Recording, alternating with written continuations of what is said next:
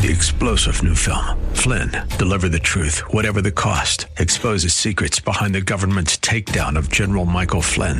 Flynn knew what the intel world had been up to. He ordered the first audit of the use of contractors. This set off alarm bells. He told the truth. He was the most dangerous person for Donald Trump to hire. They had to get rid of Flynn. Flynn, deliver the truth, whatever the cost. Available now. Watch it today. Go to salemnow.com. Salemnow.com. Welcome to Let Us Reason, a Christian Muslim dialogue with host Al Fadi. Let Us Reason is a unique show utilizing theology, apologetics, and evangelism to reach Muslims for Christ by comparing and contrasting Christian and Muslim doctrines. And now, your host, Al Fadi. Well, hello everyone. Uh, welcome to our uh, live stream on Facebook here uh, in our studios. I see someone, uh, Serge Riyad, is uh, calling in from London town. That's where I lived for 25 years. My blessings to you all.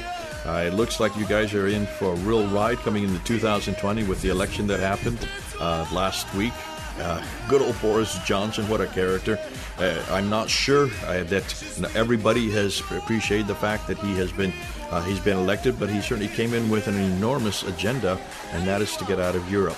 Uh, so, any of you who are there in Britain, go and join Hatun Tash. If you're there in London, please go down on a Sunday afternoon. Go on down to Speaker's Corner. They are always there about three, three thirty. When you get there, help her out, help Daniel out, help Godwin out. The three of them, they're on the ladder. You can't miss them. Get into their uh, get into their groups. You don't even have to do the arguments for them. Just give them your support.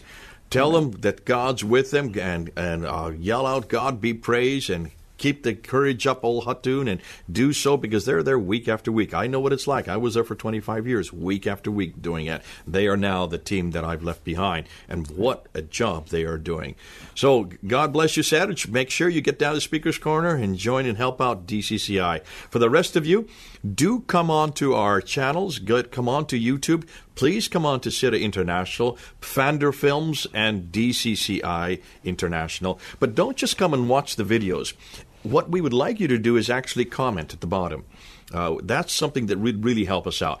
We can, we can do the work as far as the research. We will do the work as far as communicating it. We will do the work as far as getting it on video, and we will do the work as far as explaining it uh, to the rest of you. What we need you to do is to the, engage with the Muslims who are in the comments, because that is uh, that is an evangelistic uh, uh, act as well. When you uh, do that, what you're doing is you are armchair evangelists. You're sitting in the comfort of your own home or in the comfort of your own office maybe in your bedrooms, but you're actually engaging with the person that is re- uh, uh, reflecting, and many of them are are very uh, are very strong, aggressive challenges. Look and see which are the best challenges, and then answer for them. You can be doing all of us a favor. You'll be doing God a favor because the Lord Jesus Christ was able to answer His challenges. We need that help as well, and we can't be on there. We don't have enough time to be on there answering all those comments. So those comments can get into the thousands. Look and see what the best conversations are, and help those people and bring them to the Lord. That really is what we're all Amen. about, isn't Absolutely. it? I mean, Everything I- we do, we certainly we want to confront the Quran. But when we confront the Quran, have you noticed we always introduce the Bible? When we ever take down this book, we always give the antidote. Whenever we confront the man behind this book, Muhammad, or uh, when we look and see that this was revealed, when we confront Muhammad, we always introduce Jesus Christ.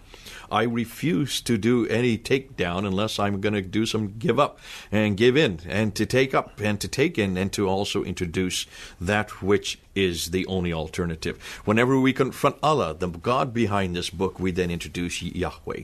Really, those are the three areas that we spend most of our time on. Wouldn't you say, Al Fadi? That's right. The Absolutely. book, the man, and the God. Absolutely. I'm seeing a lot of familiar faces and some friends in here. So, welcome to all of you, by the way. Thank you so much for coming in. And I hope you find our material to be extremely helpful. Let me give you a taste of what we have done this week. Uh, we talked about uh, the material uh, that Dan Gibson basically introduced, which we used back in April of 2018. That has to do basically with the uh, history of Islam, Mecca, and Qibla as well, which is the, as you can see, the direction of prayer right here. Uh, what we did this time is we looked at some of the objections that were raised, for instance, in particular about the Qibla, and we addressed all of those. Uh, one of those such objections actually came from an, the academic field by uh, Dr. David King. And we really uh, did, uh, you know, a fair job in taking the arguments from both sides and uh, basically offering a, uh, an analysis of it, uh, a critique when necessary, and also an accolade uh, if it was appropriate as well. Nevertheless, this is the kind of stuff that we like to do. We talked about Petra. Now, one of you here is from Saudi, and, you know, whenever you mention the word Mecca, and uh, basically the rituals that are done during the Hajj, uh, you know, a number of things come to your mind. One of it is the Kaaba. One of it is the black stone. One of it is something called the sa'i, which basically run in between the Safa and the Marwa. And there is also another uh, action that is re- uh, basically required where people go to three pillars of stone and they stone supposedly Satan and to commemorate the work that uh, basically Abraham did with when he was going to sacrifice his son and so on and so forth. All that to say, you'll be surprised when we release the new series on this to know that actually all of these locations and even terminologies are found, guess where? Around Petra. So, more and more evidence are beginning to solidify the theory about Petra being the birthplace of Islam. I know that all of what we're doing so far is sharing what's out there. We're open for critique. But I'm telling you, there is a lot more information now that is solidifying those kind of findings. Go ahead. Bali Van Lierop, you've got a good question there. Information about the Medina Charter. Let me just give you a quick five minute or two to five minute response to that. The Medina of Charter, go up and Google the Medina Charter or the Medina uh, Agreement, whatever the one the name is. Google it and and pull it down. There are 52 articles in that. These are the articles that supposedly when Muhammad moved to Medina from Mecca in 622, he then demanded that everybody sign especially the Jews. Now, when you read it, look at the first article. The very first article says that Muhammad is an arbiter between man and God as a Christian or as a Jew, would you sign an article like that? Would you ever allow Muhammad to be an arbiter between man and God? I'm looking over here, but I should be looking over here at the camera. Sorry, over here, uh, Bali. Would you, as a Christian or Jew, sign anywhere that uh, that anybody should be an arbiter between man and God other than Jesus Christ? No, you would not. For that reason, the Banu Kainuka, the Banu Nadir, and the Banu Quraiza family did not sign that charter. How do I know? Read the rest of the articles. And about halfway down of the Medina Charter, you will see the names of the signatories. Not one of those three names are there, which means the Medina Charter had nothing to do with them. They didn't agree with it. They did not sign it. If they did not sign it, they're not held by it. So when the Muhammad came back. This I'm looking for the classical account from the Battle of Badr in 624. He confronted the first Jewish tribe, threw them out, the Banu Nadir, uh, Banu Kanuka family. In 625, he confronted the second family of Jews, which is the Banu Nadir family, threw them out. And after the Battle of the Trenches in 627, he then took all the Banu Qurayza family and slit their throats. Now, I've heard Muslim after Muslim defend that by saying he had a right to do that because they reneged on the Medina Charter. They had never signed that charter. So they had not reneged on anything. What's more, let me ask you this. If you're, uh, any of you are watching, if there are any Muslims who are watching, was Muhammad a native of Medina or were those Jews natives of Medina? Well, you know the answer the fact that those Jews have been there for hundreds of years. They already they controlled the commerce in Medina. They were the natives. Where did Muhammad come from? He did not come from Medina. He came from Mecca. He had only been there five years. Therefore, he was a guest. How could a guest come into a city and demand that people sign a charter that gave him authority between man and God, which no Jew, no Christian would sign? Uh, the Ansar probably signed it, and they are the only ones that signed it. That's why their names are on that charter.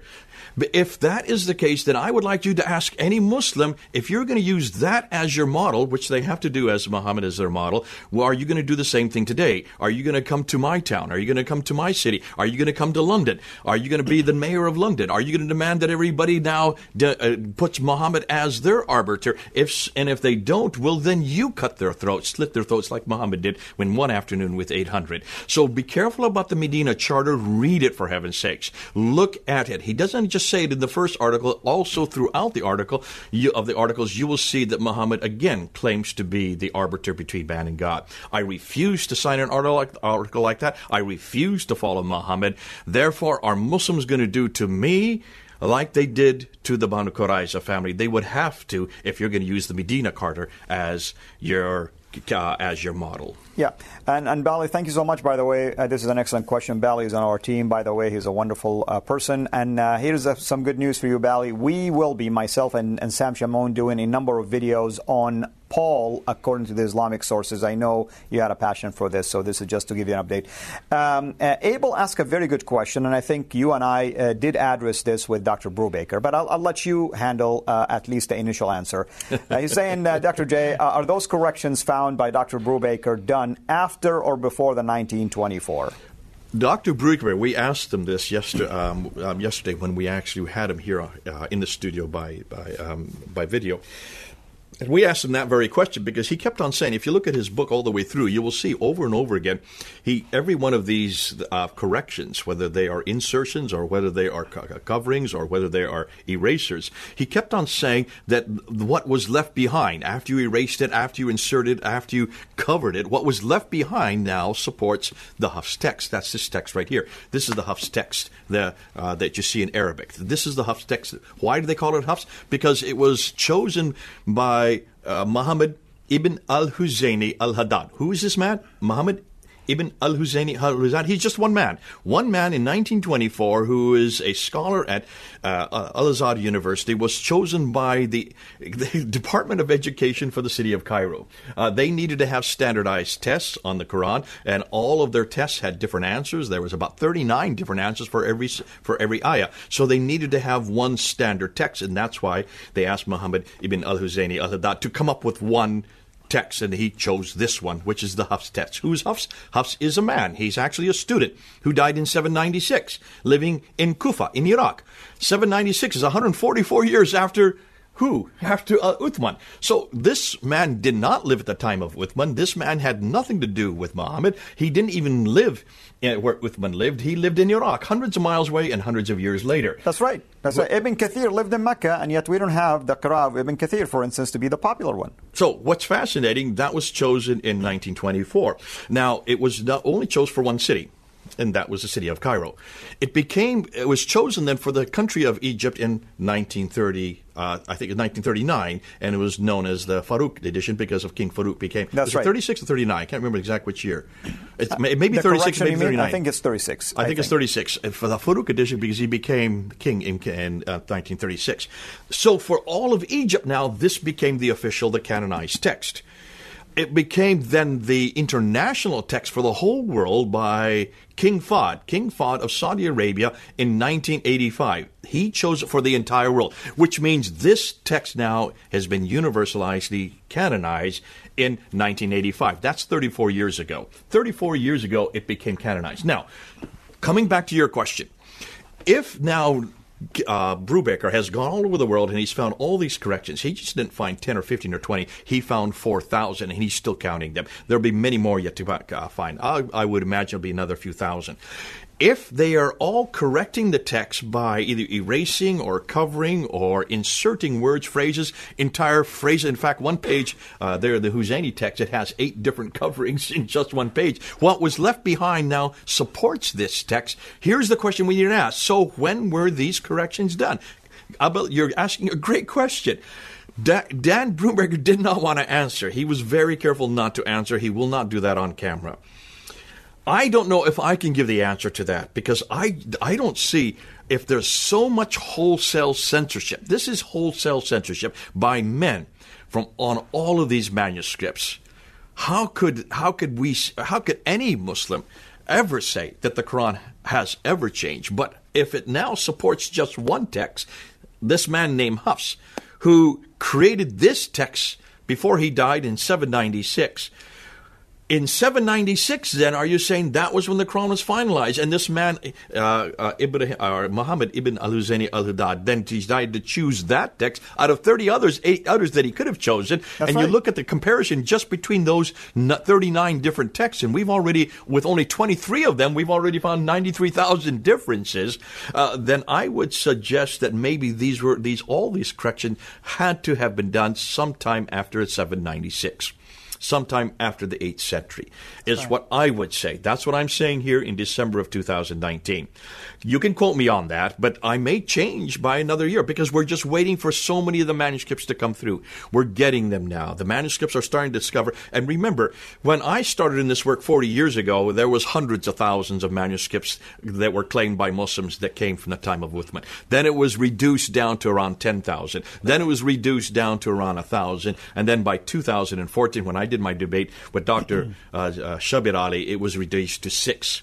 And it was the reason why is because these two uh, uh, Turkish scholars then claimed that these are the six, but they claim none of these were from the time of Uthman. Oh, Not yeah, one it's of them. very clear in their Not one of them. Yeah. So I, I, feel sorry for the Muslims. Be, be, careful what you claim. Do not claim anymore that this book comes from either the time of Muhammad or even the 7th century. This is something we're going to be doing tonight, later on. We can't even claim that this book comes from the 7th century, to say nothing of the fact that it even comes from the 8th century. I am waiting yet to find out when Dan Brubaker or any Muslim, uh, or any Muslim, well, not a Muslim, I don't expect Muslims to do this kind of research. They don't do this kind of research. I would like to see what's coming out of the Corpus Coranicum, coming out of Germany. Uh, we now have the book that their latest material. They are trying to find out when the first complete Quran existed. When do we have the first manuscript of the complete Quran? Really, the Hafs text. Uh, it, obviously, we can't say we have it at the time of 796 because we don't even have Hafs text. It's only attributed to Hafs. Attributed right. means it's only supposed to have come from him. Listen, we, and, and, and here's why we say because there's five different traditions at least, and you said the other day seven different traditions of Hafs. So that's why we cannot really tell which one even came uh, through him to begin with. There is the Turkish one, there is the Persian one, there is the Indian tradition, you know, there is the Egyptian tradition. Uh, the, the list can go on and on and on. I mean, this is the biggest problem. I mean, when we, we we've been we've been referring to Al, uh, Al Bukhari all the time, and we're always saying that we're quoting him all the time. But even Al Bukhari, we don't have any manuscript of his. Uh, there's nine there's nine volumes. The first volume that actually exists is not till the 11th century, and all nine volumes don't exist until the 1600s. That's the 17th century. So you know there there is such a mess when it comes to manuscript evidence for Muslims. Muslims do not know how to preserve their manuscripts manuscripts. They do not know how to preserve, and that's why you don't find any study of manuscript evidence. You don't have any textual uh, criticism in Islam at all. It does not exist amongst Muslims. All the textual analysis of the Quran is being done by Europeans, but done by Americans, being done by secular and humanist and Christian scholars. None of it I, that I'm aware of is being done by Muslims. And I have to be careful. There might be one or two, but if they are, they're not publishing what they know. Yeah, yeah. And, uh, you know, we're going to uh, basically close, but uh, Akash Haider, uh, you're saying, you know, did Dan Brubaker find the verse? Uh, did he find the verse about the change of qibla? Like I think you're talking about chapter two, verses 149 150. Well, Dr. Brubaker is not focused on finding verses. He focuses only on manuscript that has correction uh, and correction evidence in them, erasure, insertion. So if this is one of the verses that he came across, I'm pretty sure he will make it known, and we can certainly ask him if if uh, it you know, for any reason he did come across this particular verse and notice any kind of correction that was done to it. I'm not aware of any uh, so far uh, in relationship to his work, but maybe others uh, did. Know, what we are, and for Akash Haider, what we are looking at is the Shahada. That's the thing that's much more important than the Qibla as far as versification. What we do know now is that all the earliest manuscripts only have the first part of the Shahada, which is the La ilaha illallah, uh, uh, not the, first, the second half, just that God is, only God is one and that is only found in the earliest manuscripts. The other part of the Shahada that the Muhammad Rasulullah, that Muhammad is the prophet of God, that does not come for another century. Now that is yet to go out. We have not put that on film yet. That so you're the first to hear about it. I have to be careful uh, because this has we we have to source it. We will source it when we put this on video because of this is Facebook. I don't have the time or the energy at the moment to go look and find out what the source is for that. That's going to be hugely significant because we're seeing the same thing on the coins. Uh, the coins and the manuscripts are showing us that there's an evolution in the Shahada. There's an evolution in the Bismillah. These are hugely significant because this is the statement of faith for all Muslims. This is what every Muslim believed that Muhammad said. We can't find any reference to the God. There's only one God but God, and Muhammad is his prophet from the century that he lived. At all. At all that is introduced at a later date. Ooh, oh, man, can you see the significance of that if you want to unpack that theologically? Yeah. Uh, Akash, uh, this is the second time you asked a question about the 1975 uh, supposedly uh, fatwa concerning stopping the Hajj to Petra. Why don't you go and ask Dan Gibson himself? We are we're unable uh, basically to say anything without having evidence of it. You know, so we'll be reaching out to him, but you can go to his YouTube channel and ask him that question. Any other questions? Uh, uh, you know, I don't know if the team did notice anything uh, out there uh, for us that fact, we have missed. Akash, why don't you don't you don't even have to go and ask him that question? He does refer to that. Why don't you go on the Hajj in Petra? Look at that video. I haven't had a chance to look at it. Why don't you read it yourself? Watch the video yourself. He gives you the answer to that. And at the end of it, he does say, if you have any questions, write to me at this email. Just write him. The nice thing about the, uh, those of us who are doing this work from a Western European Christian standpoint, we don't sit there and hide the facts. We don't sit there and run away from these kind of questions. We like to answer your questions. So feel free to do that, Akash. Just go and go right to the source itself. Absolutely. And uh, like I said, I mean, we do not like really to say anything without having evidence with it. This is why we have these kind of things with us all the time. Uh, I have this, you know, uh, we have the, the, the work of uh, Dr. King, we have the books of Dan Gibson. So we don't like to talk just out of uh, void. We like to have evidence to support what we're sharing about. And uh, we certainly will look into that. I'm not saying we're not going to look into this uh, fatwa. And I'm sure if Dan Gibson mentioned it, that means he has a source to back up this claim, and that will be interesting, actually, uh, if we Let can. me just say it's not Yeah. that important. Uh, all that there, he's saying is that the, the the government of Jordan realized that an awful lot of people in the 20th century were still doing Hajj to Petra. Uh, that that look, there are people there. When I was in Senegal in West Africa, they were doing Hajj to the Morid capital of, uh, I forget the name of the town, in the middle of Senegal in West Africa. This happens all over the world. There are many different groups that do Hajjs. That's all that he's trying to say. He's not trying to say that that original Hajj has been continuing for 1400 years in Petra. No, this is a new type of Hajj that has been introduced, and the, the government of Jordan is trying to shut it down. I don't think you can go any further than that. There's nothing, it really is not part of this discussion because what we're not interested in, we're interested in is not so much what happened in the 20th century. We're interested in what happened in the 6th and 7th century up until the 8th century. And that's also what Gibson's interested in. Notice in almost all of his responses to King is that King was only interested in what happened in the 9th, 10th, and 11th century, redacted back to the 7th and 8th century. And Gibson kept on saying, please, would you stop using that material? It's too late. It's not really significant for the first two centuries of Islam. And I would say the same thing to you, Akash. Don't worry about what happened in 1975. Worry what happened in 675 or in 875 or in 575. That's a lot more important. Absolutely. Well, folks, um, we're coming to a close. Uh, we have really more work to do. Believe it or not, it's it's already late here, but we are going to continue to do our work because we care for you and we want you to have this kind of information. And we'll be releasing our videos as always. Uh, we used to do it once uh, per week, but because we have a large backlog, we're going to start releasing videos uh, in two different topics, I should say, from two different topics and two different tracks twice per week, and you'll be notified about that. Be sure to go and subscribe to my YouTube channel, SiraInternational.com. Uh, I'm sorry, CIRA International in YouTube, and uh, make sure you click on the bell. Uh, to begin to receive uh, also notifications as these videos come out. We uh, pray uh, and ask that uh, you could consider also to become a Patreon patron click on the link in there and take it from there. And do the same thing with my dear brother for his YouTube channel, Pfander Films. And in there also, you can subscribe and begin to receive notifications and consider to become a Patreon patron for his own work. Thank you so much, and God bless you.